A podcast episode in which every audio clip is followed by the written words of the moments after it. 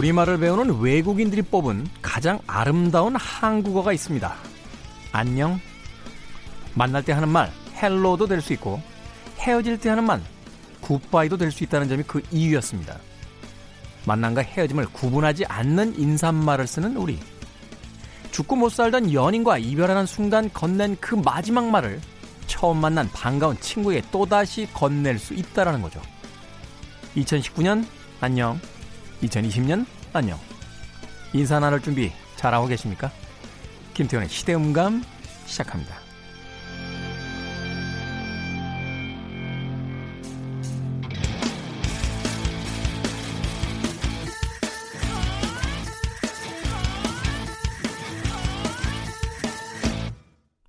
그래도 주말은 온다. 시대를 읽는 음악 감상회 시대음감 김태훈입니다. 생각해보니까 그러네요. 어, 우리는 헤어질 때 만날 때 같은 인사를 하잖아요. 안녕? 뭐 이렇게 안녕. 음. 갈 때도 안녕. 음, 그래 안녕. 그러네요. 어, 이런 이런 인사법을 가진 나라가 많은가요? 어, 아닌 것 같아요. 제가 대학에서 불문학을 공부를 했었는데 제가 불어는 잘 못합니다만 만났을 때하고 헤어질 때 인사가 다르다는 것 정도는 알고 있습니다. 영어로는 뭐 hi hello 그죠? to meet you 뭐 이런 건 만날 때 하는 거잖아요. goodbye, 예, bye, so long 뭐 이런 건 헤어질 때 하는 거고. 네, so long so long은 어, 히딩크 감독이 우리에게 했던 인사말이었군요. 잘 계시나 모르겠네. 예, 최근에 중국에서 축구팀 그만하시고 네, 네덜란드로 돌아가셔서 그 아인트호벤 네, 고문으로 다시 뭐 가신다 뭐 이런 이야기 들었는데 잘 계시죠? 예, 감독님. 네. 어찌됐건, 음, 안녕. 이게 이제 사전을 찾아보면요. 아무 탈 없이 편안함이라는 한자어로 되어 있습니다. 아무 탈 없이 편안함. 떠나갈 때도 아무 탈 없이 편안하게. 그렇죠? 처음 만났을 때도, 음, 너와의 관계가 아무 탈 없이 편안하길. 뭐 이런 이런 거 아닌가요? 그죠? 음. 떠날 때 막 뒤에다 대고 너 내가 두고 보겠어. 너 제대로 야 이게 아니라 안녕. 음. 그래. 고마웠다. 아, 편안하고 탈 없이 잘 지내라. 라고 하는 인사. 아름다운 것 같아요. 말하자면 어떠한 만남도 영원할 수 없고 어떤 헤어짐도 결코 끝이 아니다. 라는 이야기를 그 아주 짧은 인사말 하나에다 담아놓은 아, 우리말의 아름다움이자 그 깊이가 아닐까 하는 생각이 들었습니다. 어, 전 세계 60개국에 있는 세종학당, 그러니까 우리나라 말을 배우는 외국인 1228명에게 어, 지난 10월 한글날 네, 발표된 조사에 따르면 가장 아름다운 한국어가 뭐냐라고 물어봤더니 2위가 안녕이었대요. 1위는 뭐냐? 사랑. 네. 발음이 우아하고 뭐 아름답다. 뭐 이렇게 이야기했다는데 사랑은 그냥 무조건 1인 거고요. 전 세계 어디 가거나 그렇죠. 뭐 love, 어 그렇잖아요. 아모르, 뭐, 뭐 이런 거 다. 2위가 이제 진짜인 거죠. 2위가 진짜 그 어감이라든지 어떤 의미를 깊게 생각해 보게 되는 건데, 안녕이란 단어를 가장 아름다운 한국어로 뽑았다. 하는 것에 대해서 그 말을 너무나 쉽게 쓰고 있는 우리는 한 번쯤 또 생각해 볼 만한 기회를 얻은 것이 아닌가 하는 생각이 듭니다. 자, 청취자 여러분들 안녕하십니까? 아, 김태현의 시대음감, 시대 이슈들 새로운 시선과 음악으로 풀어봅니다. 토요일과 일요일 오후 2시 5분, 밤 10시 5분 하루 두 번 방송되고요. 팟캐스트로는 언제 어디서든 함께 하실 수 있습니다. 부활의 음악 갑자기 듣고 싶어졌습니다. 안녕.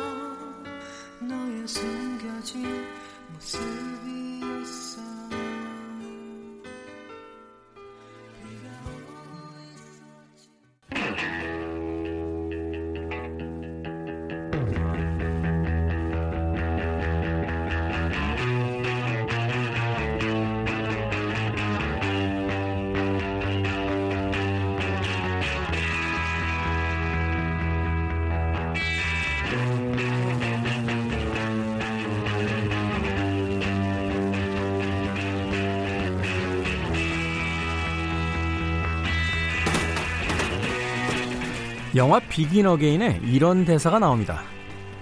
이래서 내가 음악을 좋아해. 가장 따분한 순간까지도 의미를 갖게 되잖아. 이런 평범함도 음악을 듣는 순간 갑자기 진주처럼 아름답게 빛나거든.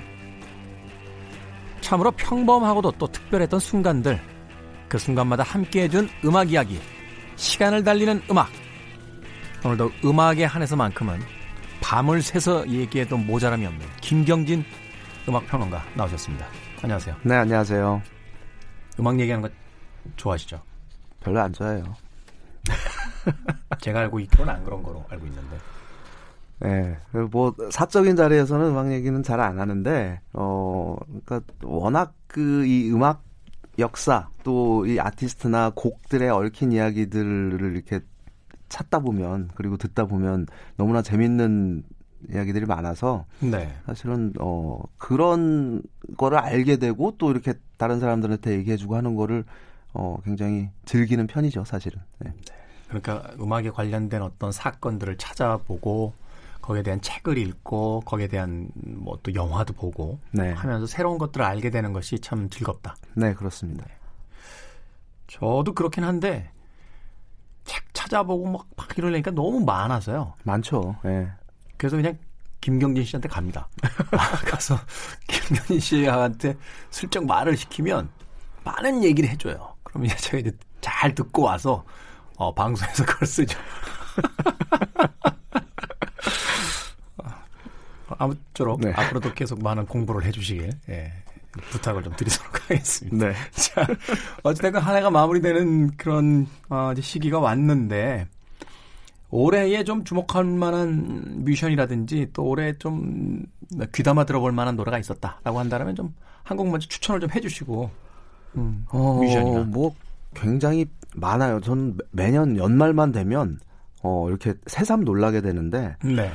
어떻게 이렇게 해가 바뀌고 세월이 흐르고 해도 끊임없이 단 한 번의 예외도 없이 멋진 음악들, 탁월한 뮤지션들이 이렇게 등장을 할까. 네. 어, 이런 생각을 늘 하게 됩니다. 올해도 굉장히 멋진 앨범들이 많이 나왔었는데, 국내에 불문하고.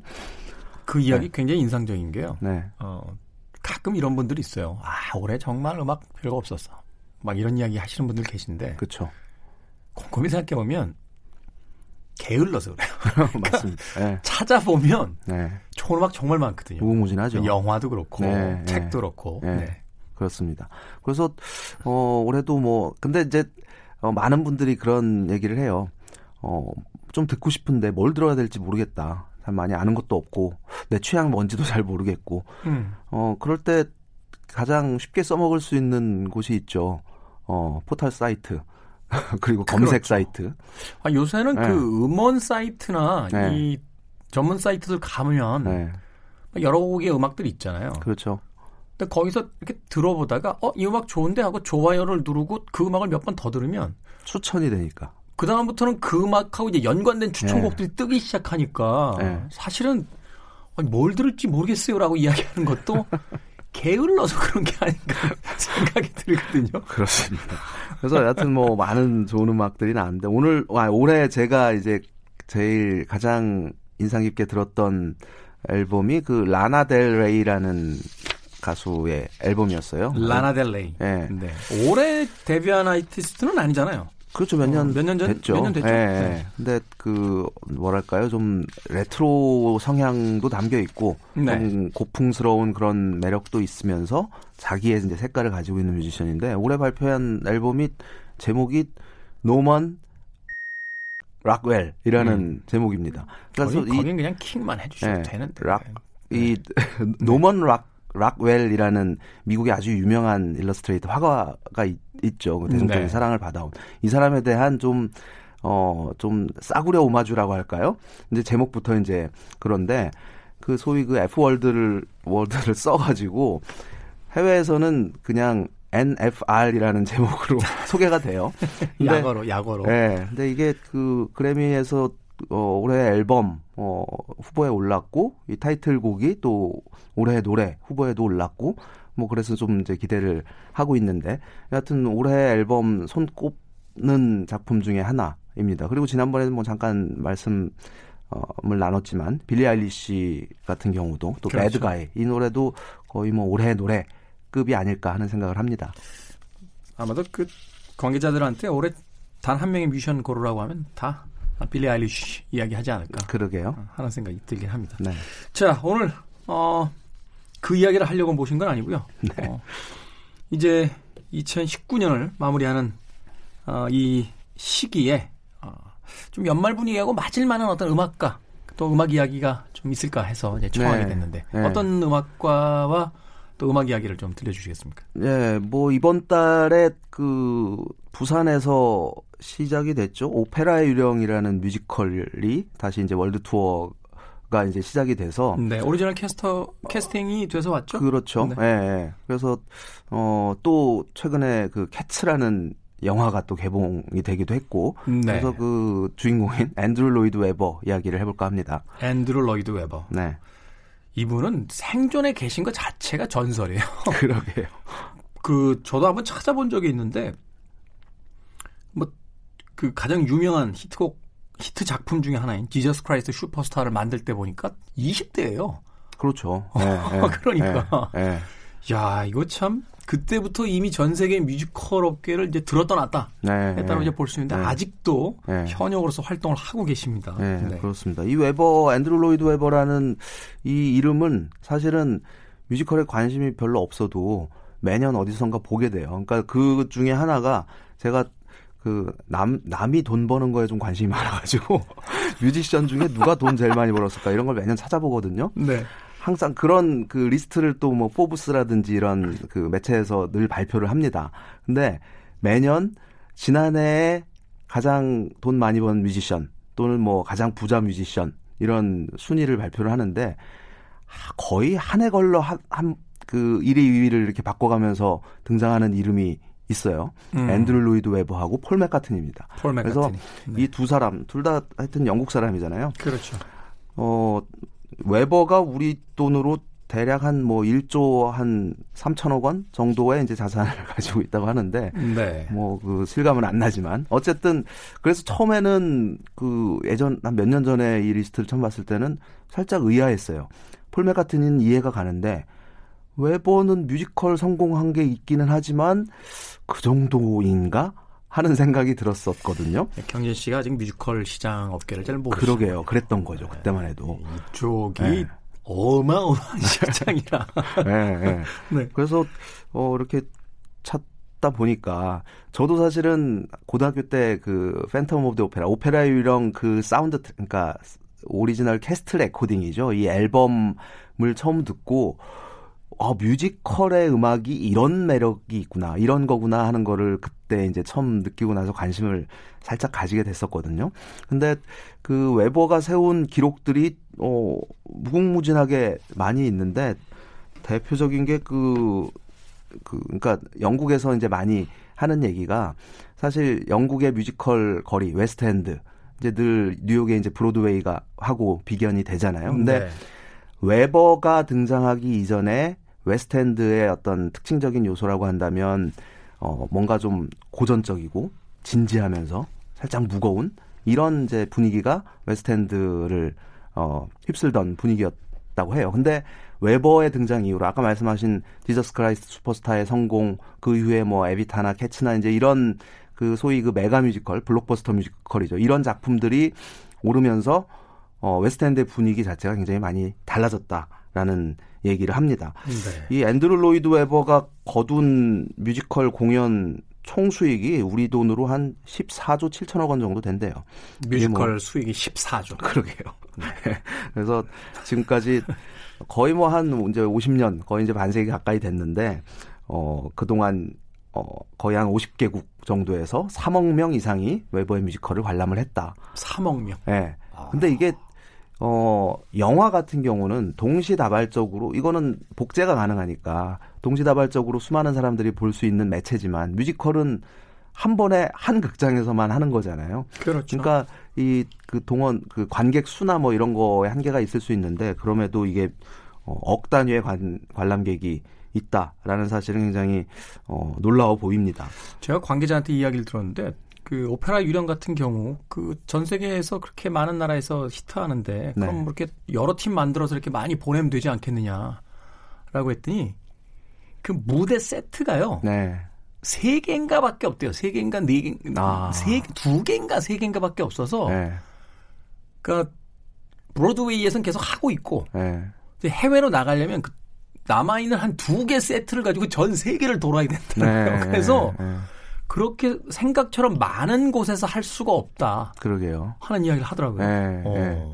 그래서 아 제가 지난주에 부산 가서 그 오페라 유령을 봤거든요. 네. 근데 그 세트가 정말 와 감탄사가 나오더라고요. 그래서 그 아 메가 뮤지컬이라고 하는 게 그 영화에서 말하는 이제 블록버스터라는 아 이런 개념 아 이 정도가 가능하구나 무대에서 하는 음. 거를 느꼈었는데 역시 이제 그 가장 중요한 거는 뭐 화려하고 뭐 그런 거 다 좋지만 결국은 뮤지컬의 핵심은 음악 아니겠습니까? 그렇죠. 근데 이 앤드루 로이드 웨버라는 이 작곡가의 음악 스타일 그리고 그의 어떤 작곡 역량을 보면 여러 작품들을 통해서 볼 수 있는 그의 작품들은 와 정말 대중적이다. 그러니까 음. 이 대중적이라는 그, 그 표현이 좀 어떻게 보면 이상할 수는 있겠지만 한마디로 그냥 한 번 들어도 이렇게 따라할 수 있을 정도의 어, 그런 매력을 가지고 있다라고 이제 말씀을 드릴 수가 있을 것 같아요. 멜로디가 굉장히 그 확실한 그렇죠. 네, 뭐 네. 저희끼리 이제 훅이라고 합니다만 네. 예, 그 관계가 이렇게 탁 끌어당기는 그 중심 멜로디 어떤 매력이 가장 풍부하게 담겨져 있는 음악가다. 네, 그렇습니다. 그래서 그 웨버의 음악을 보면 제가 처음에 그 웨버의 음악에 본격적으로 관심을 갖게 된 이유가 Jesus Christ Superstar 앨범 때문이었어요. 이게 네. 뮤지컬 무대에 오르기 전에 1970년에 앨범으로 먼저 제작이 됐거든요. 네. 근데 그 거기서 예수 그리스도의 역할을 해서 노래를 한 인물이 이안 길란입니다. 이안 길란. 딥 퍼플의 보컬리스트. 네. 오, 뮤지컬이라는데 하드락 헤비메탈 밴드의 보컬리스트가 어, 이런 걸 한다고 거기서 이제 관심을 가지게 된 거죠. 거기서 예수 그리스도는 그 선지자의 의미도 있습니다만 약간 히피의 그렇죠. 이미지가 네, 있잖아요. 네, 네, 네, 그렇습니다. 이안 길란이 아마 거의 가장 적합한 인물 중에 한 명이 아니었나라는 생각도 드는데. 네, 그렇습니다. 그래서 그 Jesus Christ Superstar도 사실 그 뭐 그런 말이 그, 그 용어가 있잖아요. 락 뮤지컬이라는. 락 뮤지컬. 그래서 어 아주 전형적인 락 뮤지컬의 형태를 띠고 있고 뭐 말씀드렸던 Phantom of the Opera 오페라 유령 같은 경우도 사실 그 타이틀곡을 들어보면 어 Phantom of the Opera라는 이 타이틀곡을 들어보면 이거는 80년대 아주 전형적인 신트팝 또 헤비 메탈 기타 뭐 이런 요소들이 담겨 있단 말이죠. 그렇죠. 그래서 어 그 그걸 또 이렇게 찾아봤더니 처음에 사실 오페라 유령의 캐스트 1위 후보 그 팬텀 유령 역할로 캐스팅 후보 1위였던 사람이 스티브 할리라는 락 보컬리스트였어요. 네. 그래서 어 역시 이제 뮤지컬 무대로 올라가기 전에 싱글을 먼저 발표를 하고 뮤직비디오를 찍는데 거기서 노래를 한 인물이 스티브 할리와 이제 사라 브라이트만 당시 웨버의 아내였던 둘이서 이제 노래를 합니다. 근데 그 노래도 굉장히 멋지게 잘했어요. 근데 이 막판에 뮤지컬 올- 올라가기 전에 그 제작자가 어, 파토를 놓습니다. 왜냐하면 스티브 할리는 음악만 한 사람이지 무대 연기 경험이 없지 않느냐. 네. 그래서 결국 이제 캐스팅이 된 인물이 유명한 이제 마이클 크로포드라는 인물이 이제 팬텀 역할을 맡게 된 건데 어쨌든 그 이 곡을 들어보면 정말 아주 강렬한 신디사이저 멜로디 그리고 중간에 이 기타 솔로가 심지어 기타 솔로가 등장해요. 네. 그래서 이 프로듀스를 했던 그 마이크 배트라는 인물의 의도가 굉장히 잘 반영이 됐던 그리고 당시에 어 웨버가 의도했던 추구했던. 바도 예, 예, 잘, 다- 잘 담겨 있었던 곡이 이 Phantom of the Opera라는 결과물로 어, 나왔다고 볼 수 있습니다. 최근에 그 국내에서도 그 공연했던 뮤지컬 중에 그 영화에서 이제 온 뮤지컬이죠. 네, 그 School of Rock. 네, 네, 이라는 뮤지컬인데 그게 이제 앤드루 로이드 웨버 작품이에요. 네 맞습니다. 그 제가 보다가 앤드루 로이드 웨버가 왜 락 음악이야? 라고 순간 착각하고 네. 보다가 아 그렇지 이 작곡가가 지저스 크라이스트 모차르트하고 Phantom of the Opera를 만들었던 작곡가지라고 생각을 하니까 네. 아 앤드루 로이드 웨버의 어떤 음악적 기반 자체가 사실은 록 음악에서도 출발하는 것이 있구나라는 생각을 그렇습니다. 하게 되면서 네. 그 뮤지컬을 굉장히 아주 유쾌하게 봤던 네. 그런 기억이 있습니다. 네. 네. 재밌는 게 이미 이제 그 Jesus Christ Superstar 이전에 그러니까 60년대에 처음 그 앤드루 로이드 웨버가 파트너십을 이뤘던 작사가가 있죠. 아주 유명한 팀 라이스라는. 팀 라이스. 그래서 뭐 팀 라이스와 그 콤비를 이루어서 작업을 펼쳐 나가는데 Jesus Christ Superstar 이전에 그 조셉과 놀라운 색동옷이라는 이 뮤지컬이 있잖아요. 아마 국내에서 잘 안 된 거의 유일한 로이드의 그렇죠. 로이드의 네. 작품이 아닐까 싶은데. 네. 근데 그 작품 이전에 그 놀라운 거를 하나 발견을 했는데 1967년 그러니까 67년이면은 웨버가 한 19살, 18살, 19살. 네, 이 무렵이에요. 네. 근데 이때 어떤 영국 당시 그 활동을 펼쳤던 사이키델릭 락 밴드의 프로듀서를 하고 있었더라고요. 어. 그러니까 그 그그 밴드, 그러니까 지금은 그 당시에도 뭐 이렇게 유명하거나 하지는 않았는데 팀 라이스와 앤드루 로이드 웨버가 함께 프로듀스를 해서 굉장히 그 그때 분위기가 담긴 사이키델릭 작품을 발표를 한 적이 있었고 그래서 아 이런 기반에서 출발했구나. 그래서 웨버의 음악에는 뭐 락 음악 뿐만 아니라 뭐 가스펠이라든지 소울 또 어떤 electronic이라든지 다채로운 대중음악의 요소가 담겨 있는데 또 하나 재밌는 게 1992년에 어 닥터 스핀이라는 이름으로 싱글을 하나 발표를 한 적이 있어요 웨버가 닥터 스핀이라는 네, 이름으로 그러니까 나이젤 라이트라는 그 웨버의 여러 뮤지컬 작품에서 프로듀스를 했던 인물이 있거든요. 근데 네. 둘이 닥터 스핀이라는 그 프로젝트 명으로 어, 곡을 하나 발표를 하는데 그 곡이 테트리스입니다. 그러니까 테트리스 그, 그 게임 그 러시아 무곡. 예, 예, 예. 그 게임에 등장하는 그 음악을 완전히 그냥 테크노로 편곡을 해서 발표를 했어요. 그 유튜브나 이런 데 있으니까 한번 찾아보시면 재밌게 들으실 수 있을 것 같습니다. 근데 이런 부분들이 아, 웨버의 그 내면에 있는 정체성을 반영을 하는 거구나 하는 생각을 한 적이 있어요. 웨스트엔드 극장에서 그 지휘를 하고 있습니다만 음, 그 내면 속에는 로커로서의 어떤 그 젊은 날의 어떤 그 끓는 에너지가 그렇습니다. 여전히 존재하고 네. 있다라고 네. 설명을 해볼 수 있겠네요. 네. 알겠습니다. 노래 한 곡 듣고 와서 어, 계속해서 앤드루 로이드 웨버에 대한 이야기 김경진 음악평론가 나눠보도록 하겠습니다. 네.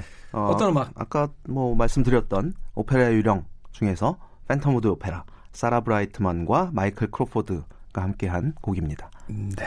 이 곡 듣겠습니다.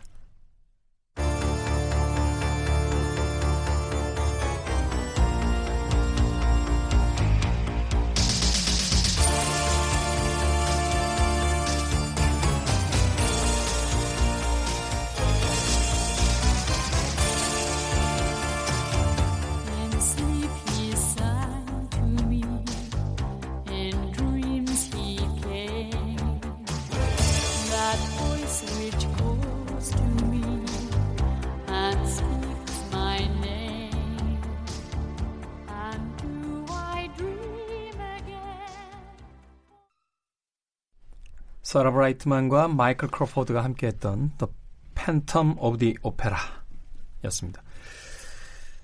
제가 예전에 그 영상으로 한번 본 적이 있는데 어, 원래 이제 브로드웨이 뮤지컬 중에서 이제 최장기 공연은 기록을 가지고 있던 게 Cats잖아요. 네. 근데 이제 드디어 오페라 유령이 그 기록을 이제 깨는 갱신하는 날이 딱 네. 됐는데 네. 제가 이 이야기 한번 했던 것 같아요. 지휘자가 이제 탁 나왔는데 지휘봉이 없는 거예요. 네. 이게 어디 갔어? 이렇게 찾고 있는데 저쪽에서 고양이가 이렇게 나와서 물론 고양이 복, 그 분장을 한 네. 사람이죠. 네. 지휘봉을 탁 넘겨주더라고요. 음. 그러니까 말하자면 이제 캐치가 가지고 아. 있었던 기록을 아, 네. 아, 오페라 유령에게 넘겨준다. 물론 네. 그두 개의 작품이 다한 아, 명의 작곡가 앤드루 로이드 웨버의 이제 그 작품이었기 때문에 그것이 가능할 수도 있었겠다라는 생각도 하게 되는데 네. 그 장면 굉장히 인상적이었어요. 어, 그러게요. 네. 그러면서 이제 그 고양이 Cats로부터 그 지휘봉을 받아서 이제 오페라 유령을 시작하는데 참 음, 저런 어떤 작은 디테일이긴 합니다만 아, 저 뮤지컬이란 장르를 좀 더 흥미롭게 보게 만드는 네. 그런 장치들이 아니었나 하는 네. 생각을 좀 해봤습니다. 네. 이 오페라 유령이 그 기록, 그러니까 그 웨스트엔드와 브로드웨이에서 이제 그런 기록을 가지고 있잖아요. 웨스트엔드에서는 역사상 세 번째로 어, 오랫동안 상연이 된 작품으로 지금 어, 기록이 돼 있고 브로드웨이에서는 이제 그 오페라 유령이 1위 예, 기록을 지금 가지고 있습니다. 13,000회 이상 어, 상연이 됐다고 하는데 이 정도면 뭐 어, 엄청나다고 봐야죠. 그렇죠. 네, 이후에도 네. 깨기가 쉽지 않다라고 봐야죠. 그러게요. 네. 캣츠는 이제 지금 그 영국과 미국 양쪽에서 이제 4위. 4위. 예, 음. 입니다. 근데 그 재밌는 게 예전에 어 한창 그 80년대 이 오페라 유령이 막 그 성공을 거두고 그 다음에 무슨 새로운 어떤 그 대형 뮤지컬 뭐 이런 게 나오고 할 때 어. 전 세계 4대 뮤지컬 뭐 하여튼 이런 식의 표현들이 막 있었어요. 그게 근데 그, 그 누가 정하는 거예요? 그러니까 왜 한 80년대 그런 거 많았잖아요. 뭐 사- 세계 3대 기타리스트 그렇죠. 뭐 뭐몇대 드러머 막 예, 예, 예. 뭐 3대 재즈 보컬 뭐 예. 그게 이제 나이가 들고 나서 저희들이 이제 찾아본 바에 따르면 그 일본 잡지 쪽에서 이제 주로 그런 네, 식이었던 그렇습니다. 네. 그 리스트들을 만들어냈던 건데 네. 네. 그게 일종의 좀, 어, 마케팅용으로 뭐한 그렇죠. 게 아닌가 하는 생각이 드는데, 어쨌든 그, 그, 우리 4대 뮤지컬이라고 일컬어졌던 작품들을 보니까 전부 다 이 대형 뮤지컬들인 거죠. 근데 이게 그 당시 일컬어졌던 그 이름, 오페라 유령과 캣츠, 그리고 레미제라블과 미스 사이공, 뭐 이런 작품들을 어, 통틀어서 뭐 4대 뮤지컬 뭐 이런 식으로 표현을 했었거든요. 4대 오페라 뭐 이렇게 네. 네.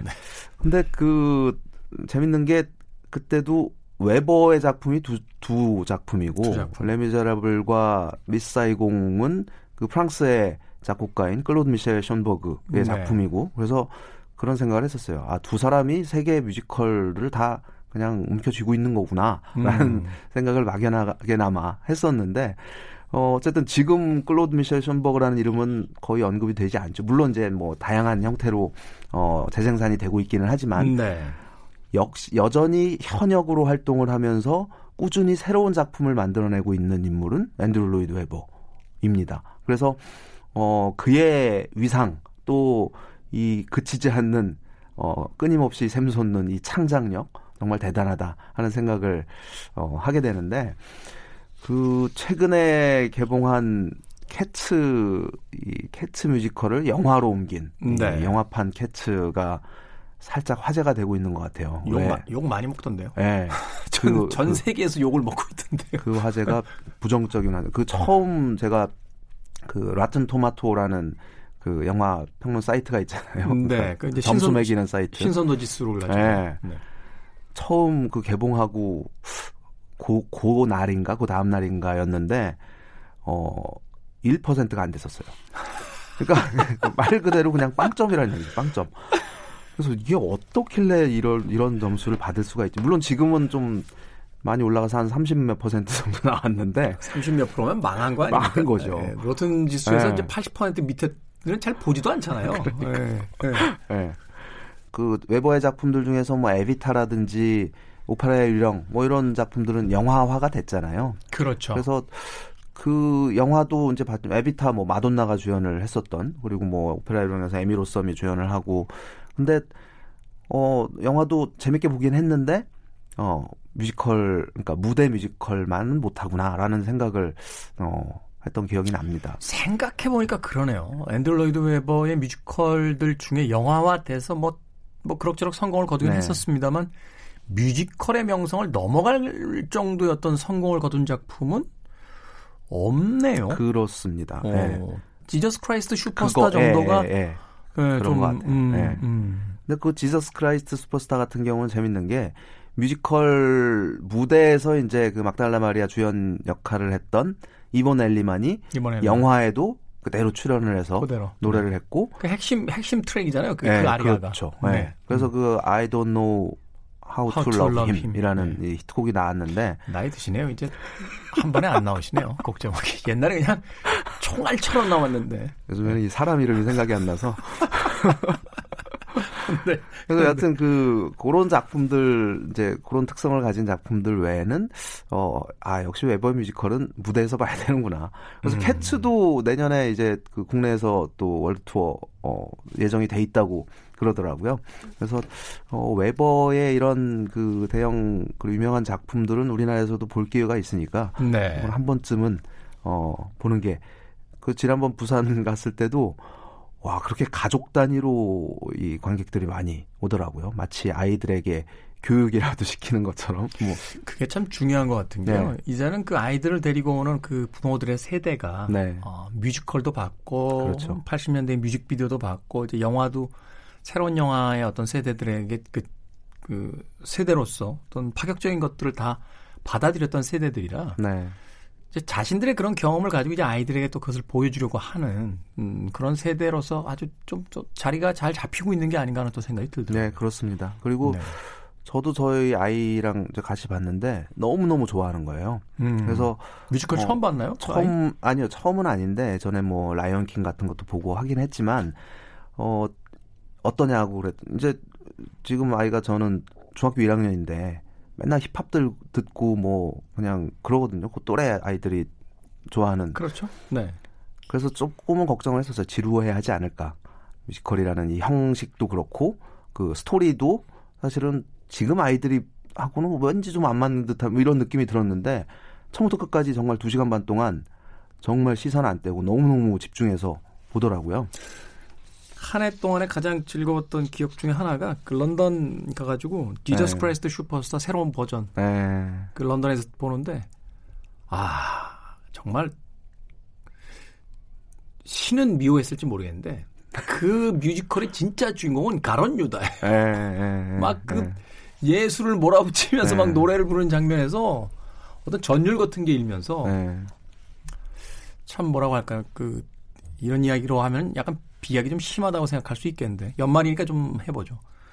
살아있다는 게 참 좋구나. 네, 아, 저런 네. 멋진 공연을 볼 수 있구나라는 네. 그런 생각을 했었던 네. 기억이 있습니다. 그러니까 어떤 네. 음악을 들으면서 또는 영화나 이런 뮤지컬을 보면서 그런 생각이 드는 때가 있어요. 음. 정말 와 다행이다. 오늘 너무 너무 행복하다. 이런 생각이 드는 때가 있거든요. 최근에 그 유튜, 유튜 공연 봤을 때도. 네, 그렇습니다. 어디 계셨어요 그때? 저 꼭대기 좌석에서 봤는데 사진 찍은 거 보니까 위에서 아주 여유 있게 보고 계시더라고요. 전 좀 낮은 데 있었는데.